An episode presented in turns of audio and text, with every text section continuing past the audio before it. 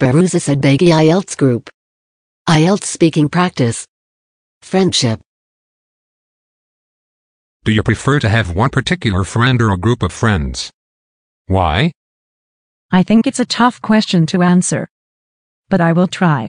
Naturally, I would like to have a group of friends from my school, my neighborhood and a few online friends, but someone truly special would become my best friend. One particular friend, who I believe would be a truly great friend and completely reliable, is hard to find but will remain my buddy for a long time, while many other friends would be for a short span of time. What makes a friend into a good friend? I believe it takes time, common interests and similar mentally to bring friends even closer. We make many friends in our life and some of them become close friends as they prove through their activities that we can trust them and share anything with them. www.ielts-toefl-tehran.com